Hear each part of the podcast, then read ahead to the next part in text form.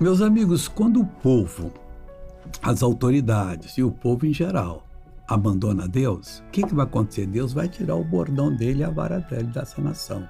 E o que, que vai ocorrer? Isaías falou, capítulo 3, versículo 5, dizendo: E o povo será oprimido, um será contra o outro, e cada um contra o seu próximo. O menino se atreverá contra o ancião, e o vil contra o nobre. Não é isso que está acontecendo nas escolas? Estudante batendo nos professores e que faz as autoridades? Não, ele está nervosinho.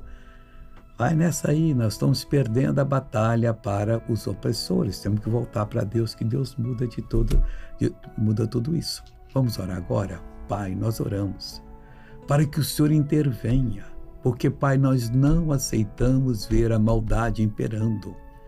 Ah, pedimos o perdão dos nossos pecados, nos arrependemos Deus ajude essa pessoa agora. Eu lhe abençoo em nome de Jesus. Que a sua casa seja uma bênção. Bom dia.